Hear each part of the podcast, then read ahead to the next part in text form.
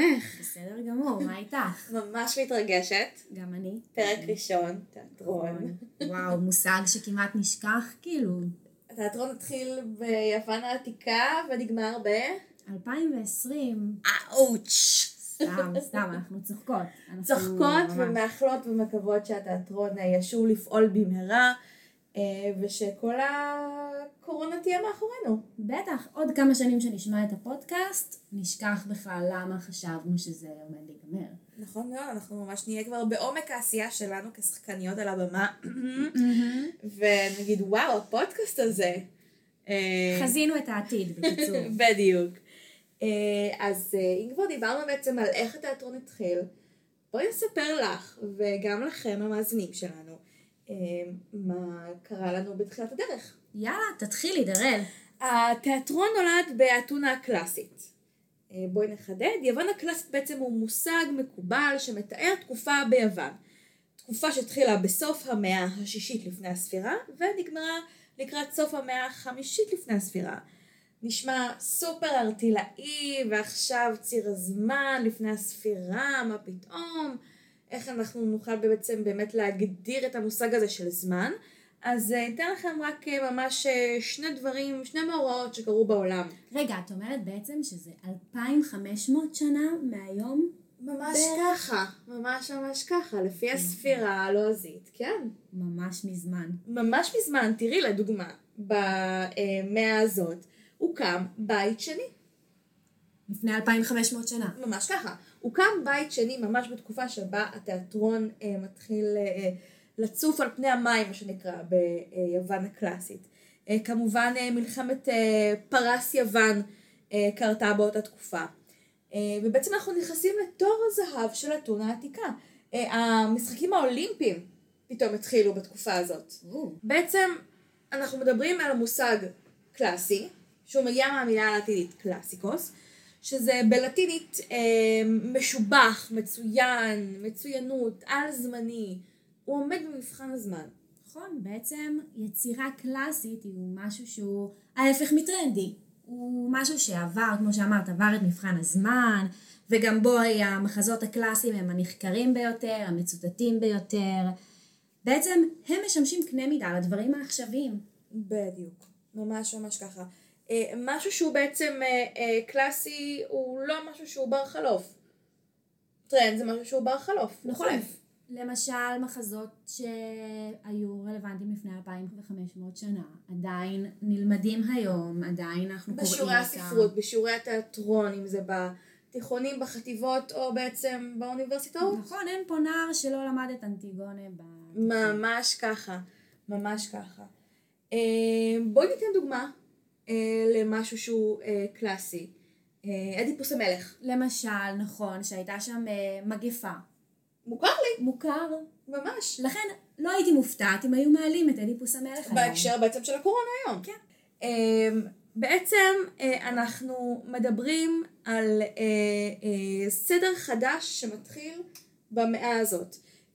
ב-508 לפני הספירה יש סדר חדש שמפרק מעמדות, שבטים, בעצם את ההיררכיה שהייתה לנו, ואנשים באתונה קיבלו הזדמנויות שוות. דמוקרטיה.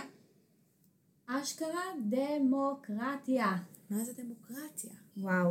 אז uh, באמת הם קיבלו זכויות, אבל עדיין היו מעמדות, uh, היה את האליטה, אנשים שהם בעלי זכויות, אנשים שהם בעלי זכויות מוגבלות, uh, עדיין אנשים היו בעצם uh, uh, גרסה פחות טובה של הגברים אפשר להגיד, גם נגיע לזה. נגיע לזה גם, uh, אבל באמת uh, אפשר גם, uh, גם התיאטרון נתן מבט עומק על החברה, מה שראינו, מה שנקרא במחזות, אנחנו בעצם נראה איך מתעסקים בחברה, במעמדות, יש דימויים, מטאפורות, ציטוטים, שבעצם הם הרמז לסאבטקסט.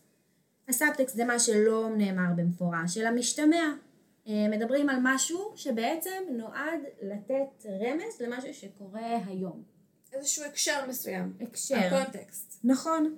למשל, אה, אם הייתי שמה עכשיו על הבמה שליט ששותה שמפניה או מעשן סיגרים, אז הקהל יכל להבין שאני נותנת פה איזושהי קריצה על איזה מנהיג שאנחנו מכירים.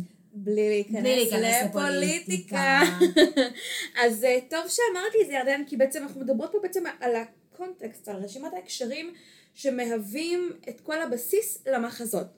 אז באמת היום בפרק הזה, בשביל Mhm. להבין את מה שאנחנו הולכים לשמוע ולקרוא ואפילו לצפות, ניתן לכם כמה אה, לינקים ליוטיוב, אה, במהלך העונה הזאת, אה, נצטרך להבין מאיפה זה מגיע.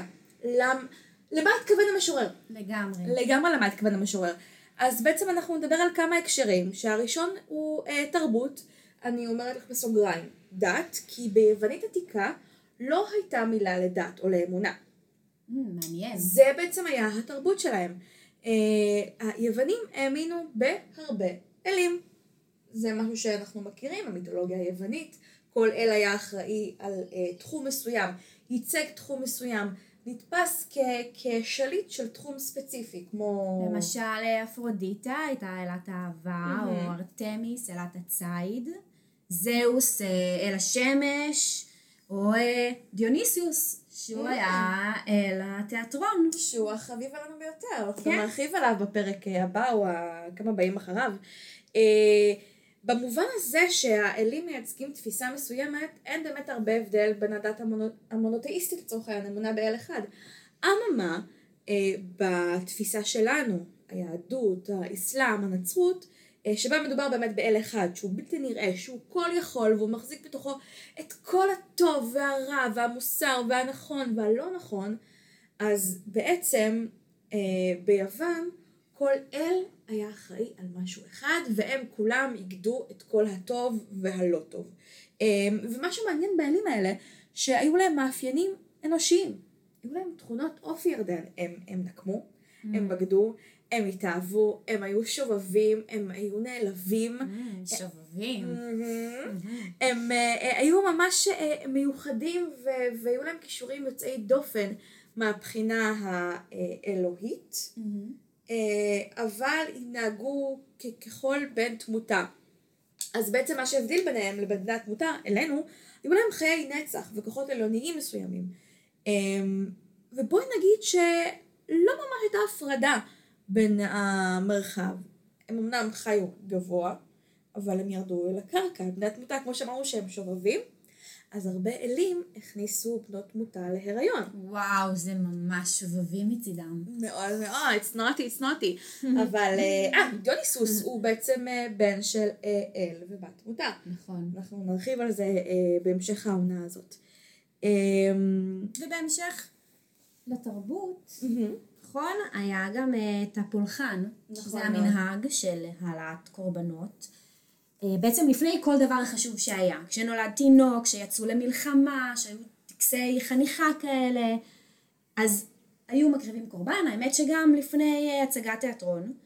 ומה זה היה הקרבת קורבן? חוץ מבאמת אה, הפיזיות של להקריב קורבן, גם היה שירים וריקודים ומחול ודקלומים, וזה בעצם ההקשר שיצר את התיאטרון. זה ממש תיאטרון. כן? שם התפתחה, אה, שם התפתח התיאטרון אה, מתוך הפולחנים. ופולחן אחד שהיה בעצם מזוהה עם סקס ואלכוהול ויין, Mm. הוא הפולחן ל- לאל דיוניסוס. שהוא אהוב ליבנו. אהוב ליבנו, לחלוטין. שאנחנו נקדיש לו ממש אה, זמן. פרק משלו, פרק מספר את. כל הסיפור שלו, אל תדאגו. רק תחכו לפרק על דיוניסוס, זה הולך להיות להיט. להיט. עכשיו מה שכן, גם uh, התיאטרון היה מבוסס על סיפורים שנלקחו מתוך המיתולוגיה. זאת אומרת, המחזאי הניח מראש שאנשים יודעים את הסיפור. זה כמו שהיום נעלה uh, מחזה על סיפור מהתנ"ך שכולם זה בעצם מכירים. המיתולוגיה היהודית כביכול. נגיד, כן, אותו דבר. אז זה מעניין, הם לא היו ממציאים לגמרי עלילה, אלא העלילה קיימת והם היו פשוט כותבים אותה. מדהים, וואו, מדהים.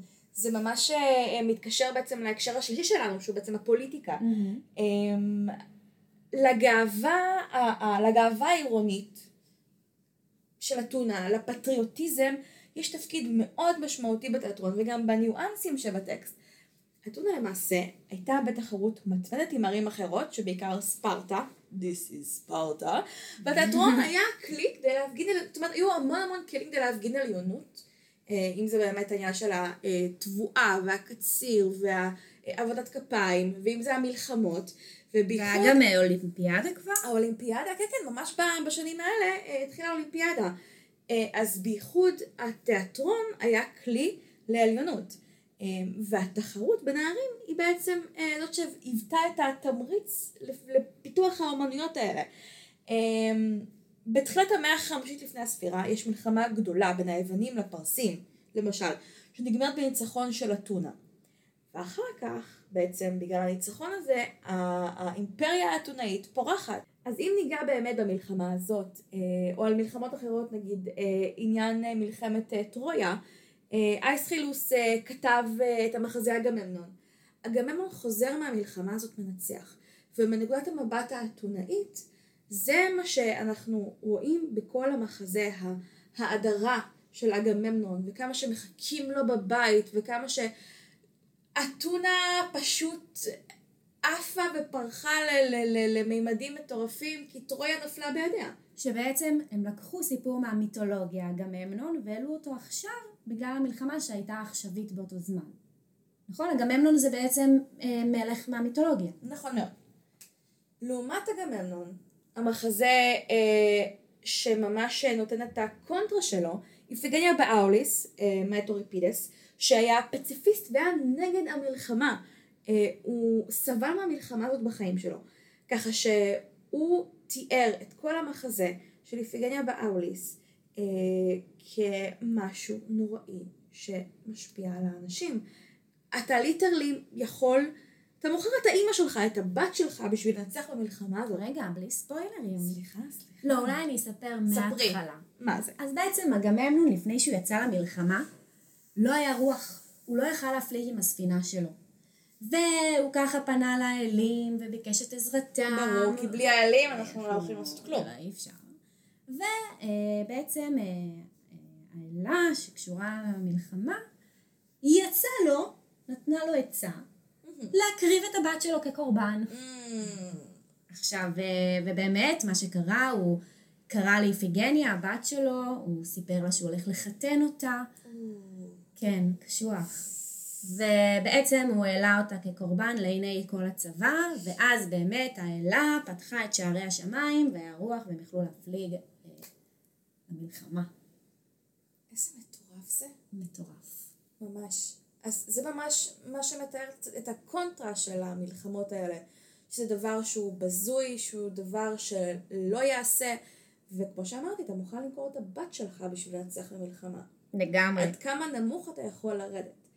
אז גם באמת, אנחנו, הדבר אה, הבא שהוא ההקשר זה גם האידיאולוגיה. נכון מאוד. בעצם אה, צריך להבין שהתיאטרון הלך יד ביד עם האידיאולוגיה הדמוקרטית שהייתה באותו זמן. ובעצם אה, ככה הם שמרו את הקונצנזוס של האידיאולוגיה הפוליטית שהייתה באותה תקופה. נכון מאוד. Um, השיח הדמוקרטי משתקף המון מאוד במחזות, ואנחנו גם נקרא את זה בהמשך, ואנחנו נראה בהמשך העונה uh, עד כמה הדמוקרטיה באמת uh, uh, הייתה נוכחת במחזות האלה, אך מוקדם מאוד לדבר על זה. Uh, ההקשר הבא שאני אשמח לדבר עליו הוא בעצם הפילוסופיה. Um, המחזות האלה נכתבים, בכללי כל מחזה נכתב באיזושהי תפיסת עולם מסוימת, בעיקר של המחזה כמובן, ובהשקפת העולם אה, שמתאימה לנו את התקופה. אה, ואז צריך להבין איך האנשים ביוון, ספציפית עכשיו, וזה גם יהיה תקף לשאר המחזות שנקרא, גם נגיע למאה ה-20 ומאה ה-21, אה, איך הם תפסו את הקיום האנושי. היוונים העריצו את הגוף האנושי. הם טיפחו מצוינות, טיפחו, טיפחו חשיבה אנושית, הם עשו מאמצים כדי להבין את הטבע האנושי. אמ, ולא סתם האלים הפכו להיות מאוד מאוד אנושיים. הם מתקשרים לדמות אנושיות. הגוף האנושי, כלומר הגברי, ירדן, היה היצירה הנעלית ביותר? בטבע. אה, אנחנו בהחלט מסכימות עם העניין הזה שהגוף הגברי בהחלט זה יצירת מופת. אבל הגוף הנשי, אנחנו חושבות שהוא ללא ספק הרבה יותר מזה, אבל ביוון העתיקה לא חשבו ככה. הגוף של הנשים ביוון העתיקה, כן כן חברים שימו לב, נחשב לעיוות או לגוף גברי מקולקל. וואי, זה ממש... אה, הם היו לא סבבה, היוונים. כל כך הרבה דברים שהיו בהם לא סבבה, מצד שני הם הביאו לנו את האולימפיאדה ואת התיאטרון. נכון. אז אנחנו בסדר. חייבות להם איזושהי תודה מסוימת. נכון. אה, למשל באולימפיאדה ירדן, הגברים התחרו בעירום. האלים, הפסלים של האלים, הם פסלים ערומים. כי הם בעצם קידשו את הגוף הגברי. מעניין מה גרם להם להפסיק. כאילו, מה היה הדבר שגרם לזה להפסיק להיות בעירום? אני חושבת שמישהו אמר להם, תקשיבו חברים, זה לא מכבד. זה סקסיסטי. זה סקסיסטי וצריך צנזורה מסוימת. תראי. בגדול ביוון, בימית עתיקה, אין מילה לנפש. אין. מושג שמצביע על עולם פנימי. הכל נתפס מאוד מאוד אמ, חיצוני.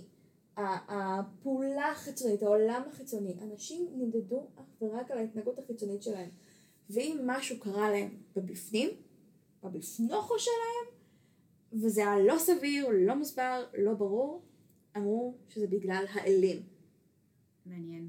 האלים היו אחראים לאישוז שלנו הפנימיים כבני אדם. נו, אז בטח היה איזה אל שאמר להם לשים בגדים מתישהו. נכון מאוד. אז זה גם היה אל הדיכאון, יכול להיות. ממש ככה. אולי קראו לו ציפרלקס. מעולה, מעולה. אה, בקיצור, הדבר הבא אה, זה בעצם הפואטיקה של Mm. הטקסט התיאטרוני. אה, בעצם מחזות אה, שנקרא בהמשך מתחלקים לטרגדיה וקומדיה. אה, מחזות שנדבר עליהם. ובעצם זה נכתב כשירה. הכתיבה הדרמטית הייתה בעצם שירית. זאת אומרת, המחזאי היה נקרא משורר. משורר קומדיה או משורר טרגדיה. הכתיבה הייתה בחריזה, שורות קצוצות, שפה מאוד פיגורטיבית וציורית, בעצם אה, ככה שפה, שירה, תחוסה, המון דימויים, אה, המון אנלוגיות, ויאללה, ניתן אה, דוגמה? תקריא לנו איזה כמה משפטים. אני מקריאה מתוך אדיפוס המלך מאת סופוקלס בתרגומו של אה, אהרון שבתאי. אה, אני מתחילה בשורה 168, המקהלה. 168. הוי, איך אעמוד בייסוריי? כל עמנו חולה, והתבונה אין בה מגן. האדמה המהוללת חדלה להעניק פירותיה, ואין הנשים הצורכות בציריהן מצליחות ללדת. נפש אחר נפש תיראה חומקת, כמו ציפור כלילה, מהירה מאש שאין לכבותה, אל גדתו של אל השקיעה. מהמם. אז באמת, דרל אמרה שהיא מקריאה שורה מסוימת, איזה שורה זו הייתה? 168. 168. באמת, כשקוראים אה, מחזה קלאסי, יווני. מת- יווני, מתייחסים לשורות. אתה לא אומר אה, בוא נגיע לעמוד אה, 150, אלא לשורה מסוימת. נכון מאוד. וזה מעניין מאוד. גם זה מה שנקרא הידעת. כן. אמ, אז בגדול התיאטרון היווני הוא בעצם תיאטרון מאוד מילולי, מאוד מאוד רטורי. אה, ממש אה, הציפור הקלילה, האדמה המהוללת. אה, זה חלק בעצם גם מהמוסכמות ומהקונבנציה התיאטרונית שאנחנו גם ניגע בה בהמשך בפרקים הבאים. ותבין למה הם מדברים ככה, גם דיברנו על החיצוניות, יש הרבה חיצוניות, הרבה תיאורים. והמחזאי הוא היה אה, בעצם הדמות הכי חשובה ביוון העתיקה. כיום אה, יש הרבה שוויון בין הבמאי למחזאי לשחקן אה, במאה ה-21, אבל אנחנו נראה במרוצת השנים איך המעמד משתנה ומה יותר חשוב ולמה יותר חשוב. נכון.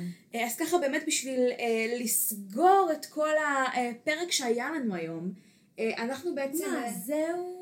להיום זהו. יא, נסכם. נסכם, ואנחנו רק מתחילות, זאת ממש יריית הפתיחה. נכון. אז מה היה לנו היום? יוון הקלאסית, אה, התיאטרון התפתח בסוף המאה, השישית לפני הספירה עד סוף המאה החמישית לפני הספירה. אתם מוזמנים לגגל ולראות מה עוד קרה בתאריכים האלה, זה ממש ממש מעניין.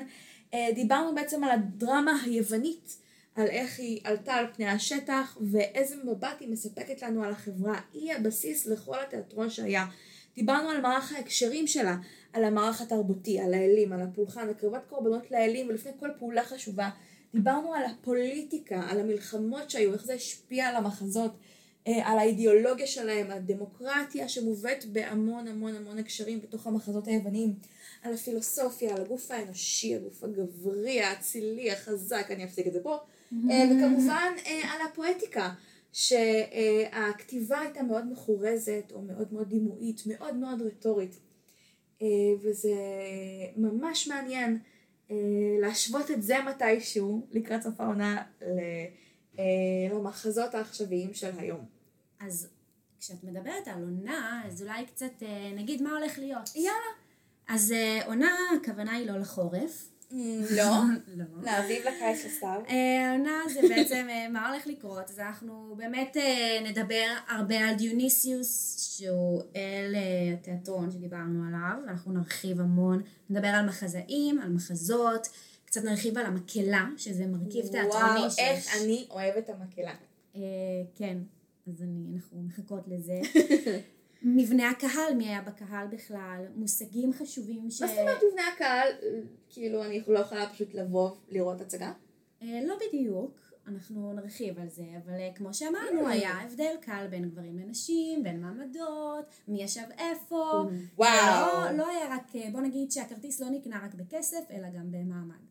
וואו, אוקיי, זה מעניין. בלי ספוילרים. ונדבר קצת על אה, ז'אנרים, קומדיה, טרגדיה, נדבר על הארכיטקטורה של התיאטרון, או, שזה וואו. וואו, מדהים. אה, וזהו, לפני הסוף אה, אנחנו רוצות להגיד כמה תודות. אז יאללה. יאללה, קודם כל תודה רבה בכלל לפקולטה לאומנויות באוניברסיטת תל אביב, שאנחנו, בעצם זה הבית שלנו. לגמרי. ובייחוד לחוג לאומנות התיאטרון. אה, בראשית ראשת החוג דוקטור שרון אהרונסון להבי ולמרצים שבלעדיהם לא יכולנו אה, לספר לכם את הידע המטורף הזה שלמדנו אותו במשך ארבע שנים. אה, לדוקטור שלומית שלגו איגר, לדוקטור נורית יערי, דוקטור יאיר ליפשיץ, דוקטור ליאור מלכה ילין, דוקטור דרור הררי, דוקטור עירה אבנרי, דוקטור דפנה בן שאול, דוקטור חן אלון, פרופסור שולמית לב על הג'ם, וליקירתנו ראש תוכנית המשחק למצטיינים יעל קרמסקי, שאצלה גדלנו. אה, לגמרי. והפכנו להיות מי שאנחנו. אז תודה רבה לכולכם ששמעתם והאזנתם. אה, אני הייתי דראל, אני הייתי ירדן, אנחנו היינו פודקאסט קתרזיס. על תיאטרון, ומעבר לו, נתראה ב... פרק הבא. צ'או!